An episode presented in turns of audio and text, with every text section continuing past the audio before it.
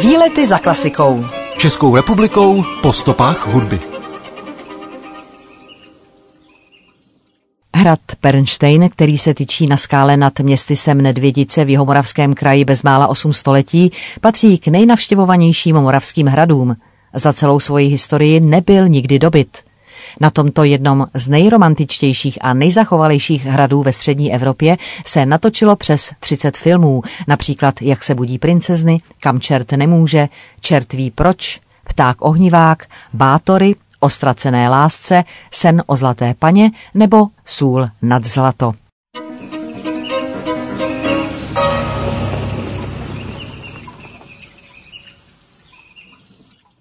Československo-německý film z roku 1982 Sůl nad zlato je dalším zpracováním známé pohádky Boženy Němcové o síle lásky.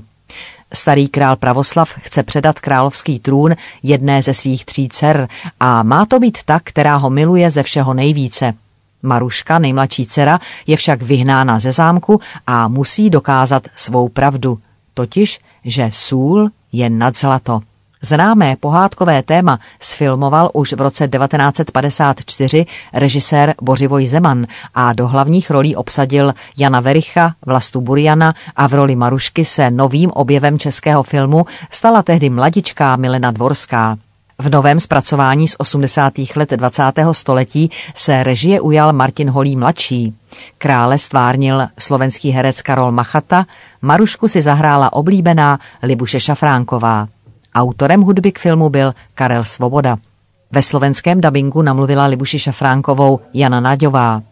Interiéry se točily například v Děmenovské ledové jeskyni v Nízkých Tatrách, v koně pruských jeskyních, na hradě Červený kámen, Rožňavě, na Křivoklátě či na Pernštejně.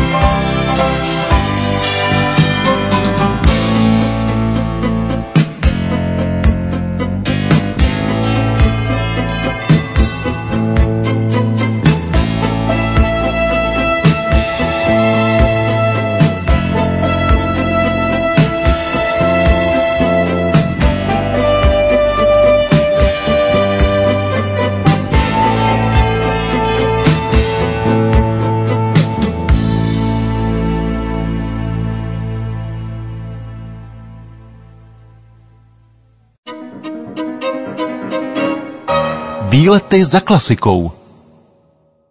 Gotický hrad Pernstein stojí ve východním okraji Českomoravské vrchoviny u osady Pernstein, části městysu Nedvědice, který tvořil jeho podhradí.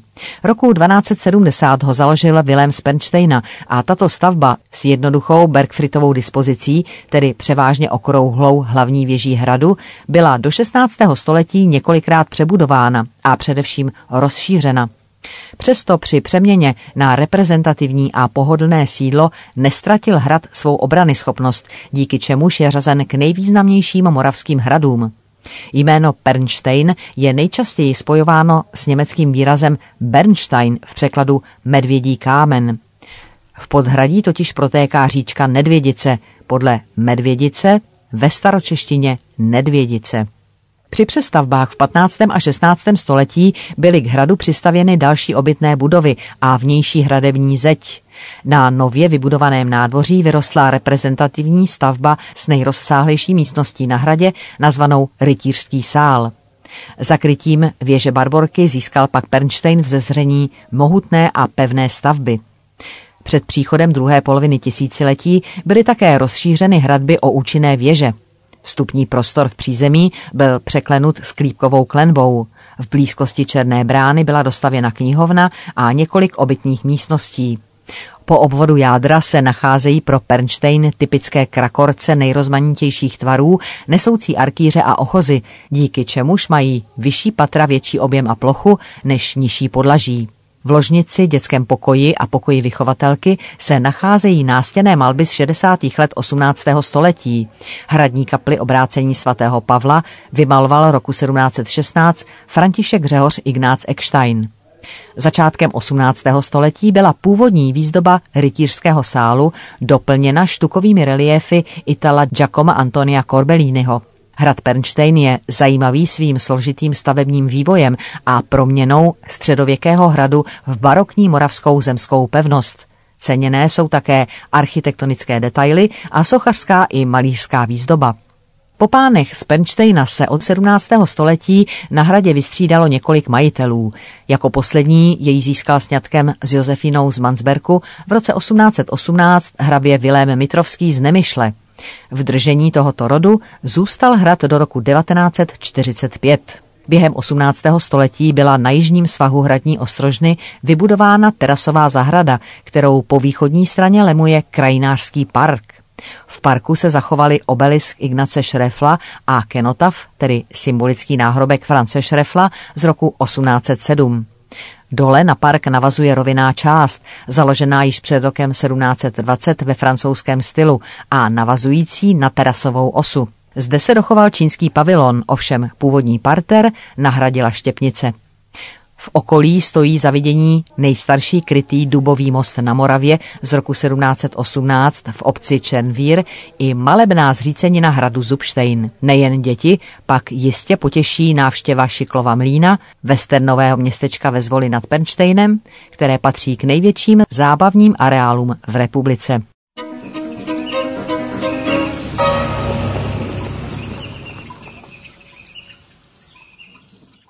Hradu Bernstein se váže celá řada legend, například o bílé paní. V tu se proměnila marnivá služka Eliška, která kvůli neustálému parádění zanedbávala své povinnosti. Když jednou chyběla na mši, všiml si toho starý mnich a šel ji hledat. Objevil ji u zrcadla. Připomněl jí, že zmeškala začátek mše, ale dívka se na něj hrubě obořila. To kněze rozlobilo natolik, že dívku proklel a ona se propadla do země. Od těch dob prý bloudí chodbami Pernštejna jako bílá paní.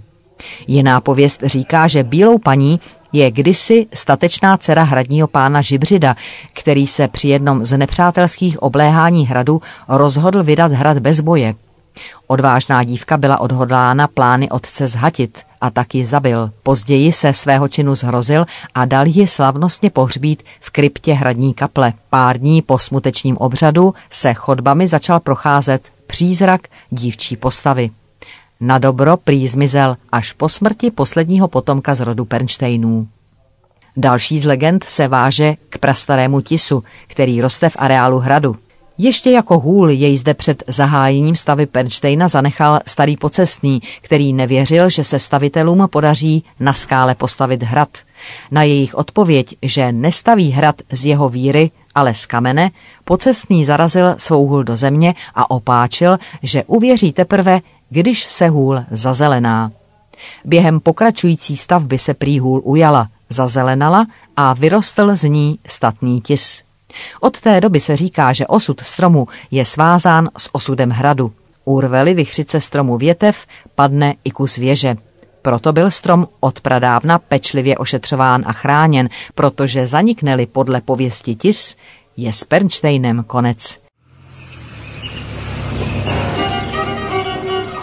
Výlety za klasikou. Českou republikou po stopách hudby.